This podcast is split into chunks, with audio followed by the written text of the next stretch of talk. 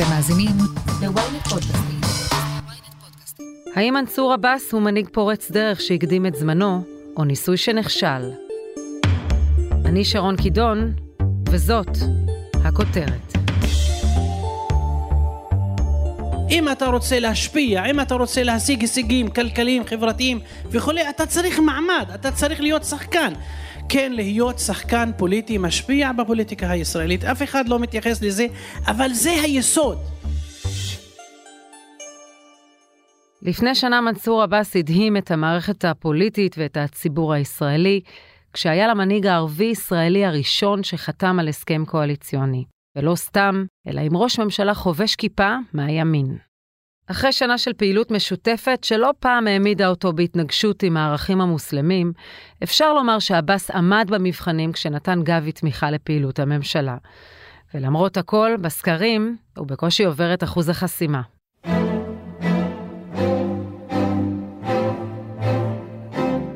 דוקטור מיכאל מילשטיין, ראש הפורום ללימודים פלסטינים באוניברסיטת תל אביב וחוקר בכיר במכון למדיניות ואסטרטגיה באוניברסיטת רייכמן, האם עבאס יהפוך לאנקדוטה בהיסטוריה הפוליטית של מדינת ישראל, או שהוא פרץ דרך שממנה לא ניתן יהיה לחזור? אז את ציינת, אה, שרון, שבאמת מדובר באדם הראשון שפרץ את הגבולות ונכנס לתוך המרחב הקואליציוני אה, בישראל.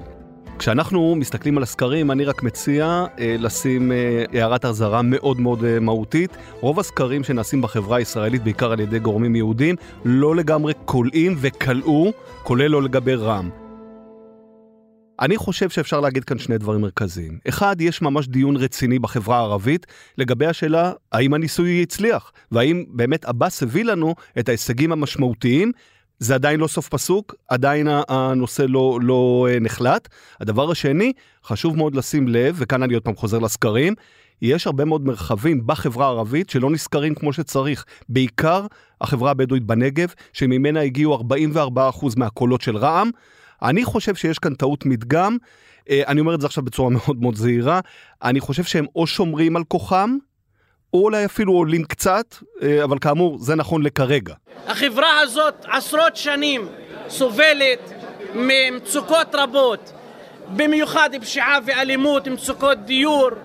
ומצוקות כלכליות, חברתיות, חינוכיות. עבאס הוא לא רק יושב ראש מפלגת רע"מ, הוא גם סגן יושב ראש הפלג הדרומי של התנועה האסלאמית. הרציונל מאחורי הכניסה שלו לקואליציה היה הצורך לטפל בסוגיות אזרחיות בחברה הערבית, ובפרט בנושא הפשיעה.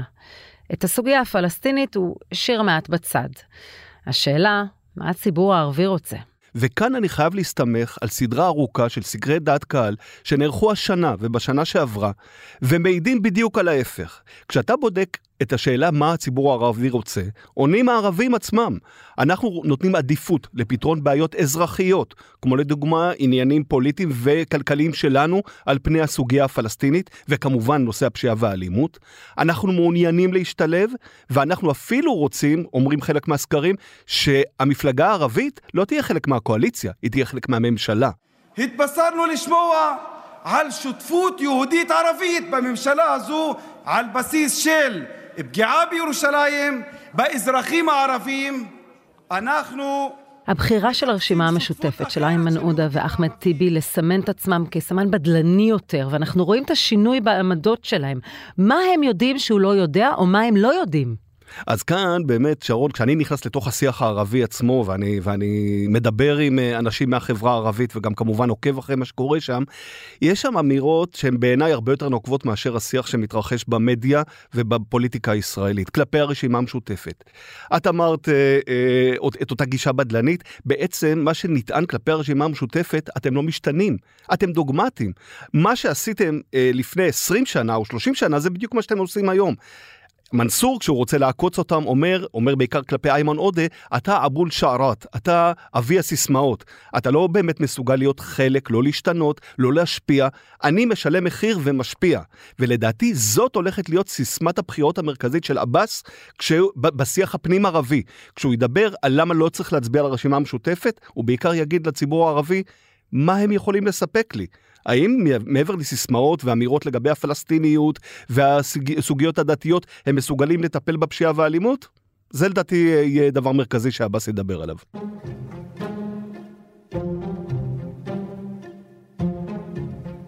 כדי לשמר את הקואליציה, הוא נאלץ לבלוע הרבה צפרדעים. יוזמות חקיקה ופעולות ממשלה שעומדות בסתירה עם הערכים המוסלמים השמרניים, שאותם הוא מייצג. יש כאן שני קווים אדומים, אה, שרון. אחד, וראינו אותו כאן בחודשים האחרונים, נושא הר הבית. נושא שבליבת הפלג הדרומי של, של התנועה האסלאמית, אירוע שראינו שבגללו גם רע"מ הקפיאה את החברות בקואליציה. הדבר השני, ואת נגעת בו בצורה מאוד, אה, מאוד מעניינת, זה הסיפור החברתי-תרבותי, בעיקר הנושא הלהט"בי. אנחנו כן קוראים לאנשים לחזור לדת, להאמין באלוהים, אה, לשמור על הערכים, לשמור... בסוגיה הזאת או בסוגיה אחרת. יש לי עמדה ערכית מבחינתי. כשאתה מדבר עם אנשי התנועה האסלאמית, הם אומרים לך, תשמע, אנחנו, הלב שלנו בימין, הוא לא בשמאל. אנחנו הרבה יותר קרובים למפלגות החרדיות בישראל, מבחינה תרבותית, מאשר למפלגה כמו מרץ, לדוגמה. אני חושב שגם זה קו, אה, קו אדום בעיניהם. אה, היה לנו שיח מאוד מעניין על נושא הקנאביס אה, בתנועה האסלאמית, אבל כשזה יגיע לעניין של זכויות להט"בים, זה אירוע שהוא מאוד עקרוני מבחינת רע"מ, וכאן אנחנו נראה שהם, להערכתי, אין, אין מצב שהם יחצו אותו. כשהציבור היהודי רואה את הסקרים, הוא ודאי אומר לעצמו, הציבור הערבי לא רוצה שותפות. הם רוצים מדינה פלסטינית ולא מכירים במדינה יהודית. למרות שעבאס עצמו הצהיר שהוא מכיר בישראל כמדינת הלאום היהודי. מדינת ישראל נולדה כמדינה יהודית. זאת החלטתו של העם היהודי, שהוא מקים מדינה יהודית, נקודה. עכשיו, השאלה היא מה... השאלה נכון, היום... וזה ממש לב הדילמה היום בחברה הערבית, כי חלק גדול מהחברה הערבית אומר, תראה, מנסור עבאס, אתה אה, הכרת במדינה יהודית, גינית טרור, אה, הלכת כל הדרך עם הקואליציה, ולא הצלחת להיות באמת חלק מהם. לא הצלחת כאילו להיות חלק מהחבורה האמיתית. לעומת זאת, יש גם כאלה שאומרים, כן, אבל תראו, יש גם דברים שהם שיפורים, ובעיקר זה אירוע תהליכי, זה לא קורה בן לילה. ו- ואנחנו בתחילתה של מהפכה, וגם מנסור אומר את זה, מנסור עבאס, אנחנו בתחילתה של מהפכה, נצטרך עוד לבלוע uh, צפרדעים, אבל אין חלופה אחרת. וזה לדעתי, שרון, הסיפור הגדול. היום מה שרע"מ מציע זה בערך החלופה היחידה ליחסי יהודים וערבים בעתיד. כי הרשימה המשותפת ממשיכה להתעקש על כינון מדינת כל אזרחיה, משהו שנדחה על ידי כל הציבור היהודי. אין כאן בכלל פתח לדיאלוג. יש גורמים בציבור הערבי שאומרים בדלנות מלאה. הפלג הצפוני של התנועה האסלאמית אומר, אני רוצה להיות בחברה עצמונית. מושתמע עיסאמי בערבית לא רוצה מגע בכלל עם יהודים. אומר מנסור עבאס, אני מוכן ללכת, אני שומר על, על הזהות שלי, הלאומית והדתית, אבל אני מוכן לעשות הגמשות. ובעיניי, ובעיני לדעתי רבים בציבור היהודי, אין ברירה אחרת, וצריך לבחון לעומק מה המשמעות של לוותר על הדבר הזה. ובעיניי, כאמור, המשמעות יכולה להיות הגעה למקומות מאוד קשים בין יהודים וערבים.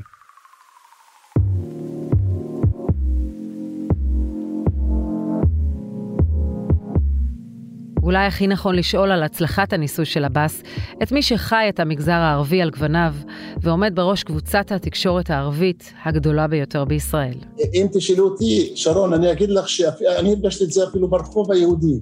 לפני הניסיון הזה, לפני שרע"מ הצטרפה לקואליציה, אני הלכתי ברחוב היהודי, נאמר, נקרא לזה ככה, הייתי נאמר בקפיטריה ודיברתי ערבית. לפני הניסיון הזה זה היה ממש קטסטרופלי לדבר ערבית בסביבה של דוברי עברית.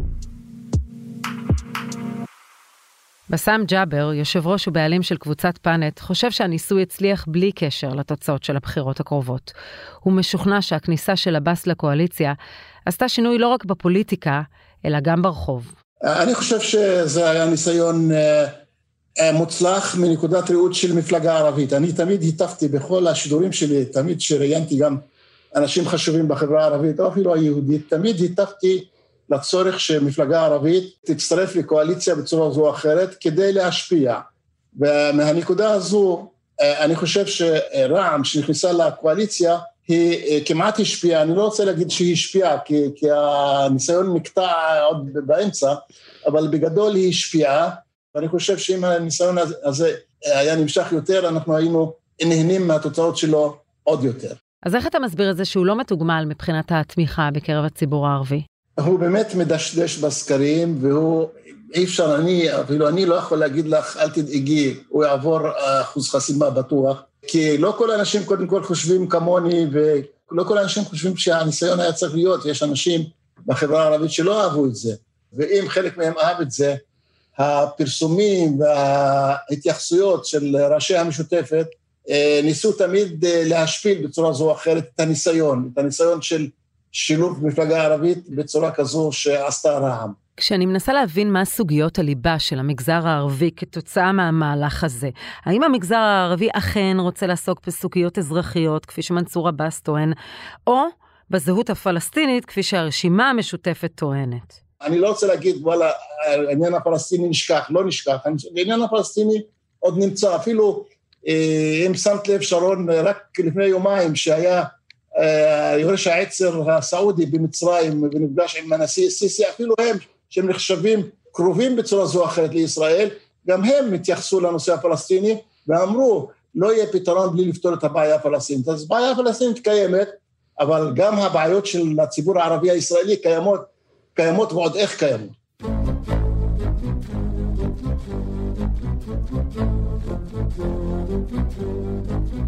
אז נשאלת השאלה, האם מנסור עבאס ימשיך להיות שחקן פוליטי משמעותי? עוד מוקדם לקבוע אם אה, מנסור עבאס סיים את אה, תפקידו ואת הניסיון שלו להשתלב במערכת הפוליטית הישראלית.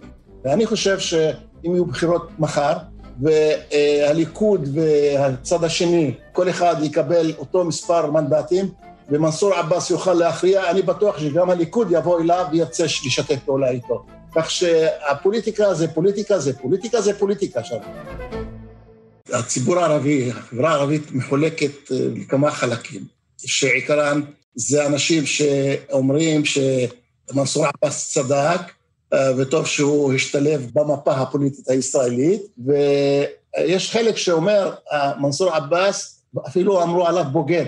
תשמעי, הוא אדם אמיץ. לא תמצאי הרבה אישים ערבים ישראלים שיכולים אה, להיות בעלי תעוזה כמו שהוא היה. הוא עשה דברים שאיש לא, יכול, לא היה מסוגל לעשות, והוא עשה את זה, וזה חשוב מאוד לציין את זה, כי הוא, הוא לא חוזר בו גם, הוא, הוא ממשיך באותו כיוון, וייתכן שהוא יוכיח בצורה זו או אחרת עד הבחירות הבאות, אחרי כמה חודשים, שהדרך שלו נכונה, הוא יוכיח לבוחר הערבי הישראלי שהדרך שלו נכונה, ושמגיע לו להיות אה, מיוצג עוד פעם בכנסת הבאה. בסאם ג'אבר, תודה רבה לך על השיחה. תודה, שרון, יום טוב. אז האם עבאס עשה נכון כששם בצד את הסוגיה הפלסטינית והתמקד בסוגיות אזרחיות? הודעה קצרה, ומיד נמשיך עם הכותרת. שלום, כאן עופר שלח. במדינה שבה יש בחירות כל שנה, במקרה הטוב, ופרשה חדשה בכל שעתיים, מישהו צריך לדבר על מה שחשוב לנו, האזרחים. בכל פרק של האמת היא, אנחנו נשוחח עם דמות בחירה אחרת על סדר היום העתידי שלנו כאן בישראל. שזו דרכי להגיד לכם שנדבר על כל מה שחשוב שהפוליטיקה תעשה בשבילנו, אבל היא לא תמיד עושה, לא ברור אם היא יכולה לעשות. אז תעקבו אחרי העונה החדשה של האמת היא בוויינט, ספוטיפיי או באפליקציית הפודקאסטים שלכם. תבואו, יהיה מעניין. האמת היא, עם עופר שלח. עם עופר שלח. דוקטור מילשטיין, כלפי עבאס יש הרבה מאוד ביקורת בחברה הערבית על כך שהוא בחר לשים בצד את הסוגיה הפלסטינית לטובת סוגיות אזרחיות. עד כמה המהלך הזה נכון לדעתך, ועד כמה זה פוגע בו? יש גורמים לא מבוטלים בציבור הערבי שאומרים, הסיפור זה לא לשמור על הזהות שלנו, כולנו פלסטינים. מה המינון שאתה נותן בין לטפל בפשיעה בטמרה, לבין להתעסק בעניינים של הגדר באזור נבי סאלח. וכשאתה רוב השבוע מתעסק בענייני אה, הגדר ופחות בעניינים פנימיים, זה יוצר לנו חוסר, אה, חוסר אה, שקט. עכשיו, יותר מזה אני אגיד, שרון, שכשאתה בוחן את הסקרים של השנה האחרונה שנערכו בחברה הערבית, אגב, לא בשנה האחרונה, בשלושת השנים האחרונות בחברה הערבית, חלק אדיר מהחברה אומר, אני קודם כל רוצה טיפול בקרקעות, בעניינים אזרחיים, בענייני טאבו, בענייני פשיעה, ורק בסוף עניינים של פלסטינים, וזה לא קשור לזה שאני לא פלסטיני, אני פלסטיני, אבל יש סדר עדיפויות. וכאן אני חושב שחלק מהביקורת אה, ראוי שיובן על ידי מפלגה כמו, כמו הרשימה המשותפת, בעיקר אם היא רוצה להשפיע על, על סדר היום הערבי בישראל. צד השני של המפה, אם אנחנו נראה ממשלה שמנסה להקים אותה בנימין נתניהו, אתה מאמין שהוא באמת לא יבחן שותפות עם מנסור עבאס, או שבוא נגיד הלגלוג הציני של מנסור עבאס על כל אלה שאומרים שהם לא יחברו אליו ובסוף מנהלים איתו משא ומתן, הוא הנכון. אז אני, אני כאן כמעט, אה, שרון, נכנס לעולם של תקוות. אני מאוד מקווה, ואני אפילו ממליץ לפוליטיקאים שיאחזו במושכות השלטון בעוד 4-5 חודשים, שבעיניי סביר להניח שהם יהיו מהימין, אני אומר את זה להערכתי האישית. שיהיו מספיק חכמים כדי להבין שהשער שנפתח כאן לפני שנה לחברה הערבית לא יכול להיסגר. אנחנו כבר לא באותה נקודה.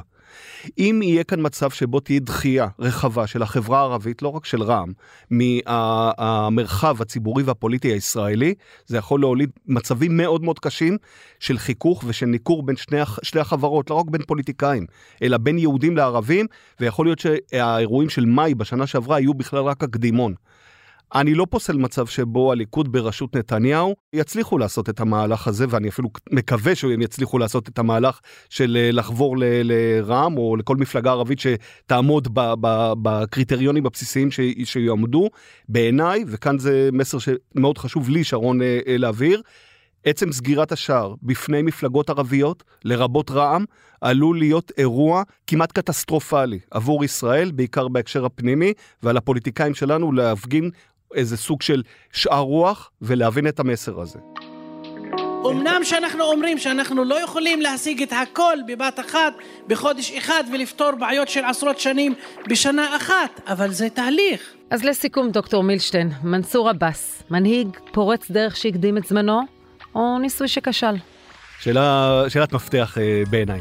אני לא יודע אם הוא הקדים את זמנו, זה ברור לגמרי שהוא פורץ דרך. כלומר, הוא מנהיג עם חזון, שגם משלם מחיר מאוד כבד על, השו... על שבירת המוסכמות, כולל בביתו שלו, בתנועה האסלאמית.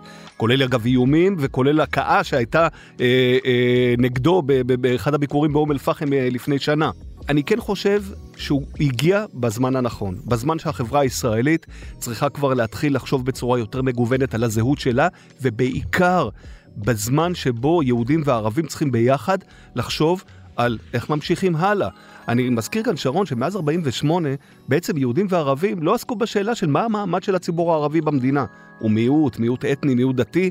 הגיע עבאס, שבר את המוסכמות, נכנס למרחב הפוליטי והציבורי הישראלי, חבר ליהודים, ולדעתי, אם המהפכה כרגע תיגדע, יהיה לזה מחיר כבד מאוד גם ליהודים וגם לערבים. דוקטור מיכאל מילשטיין, תודה רבה לך. תודה לך, שרון.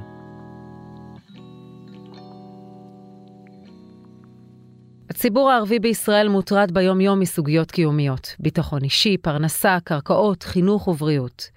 היכולת של עבאס לקדם הישגים עבור החברה הערבית גם במחיר של פשרות ערכיות תרבותיות, לא הופכת אותו לערבי טוב במרכאות.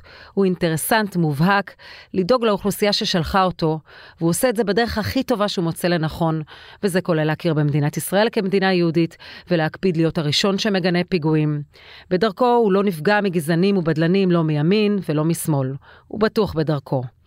קשה להאמין שהשנה האחרונה פורצת הדרך שלו תהפוך להיות אנקדוטה היסטורית. סביר יותר שלאחר ההישג הזה אי אפשר יהיה לחזור לאחור.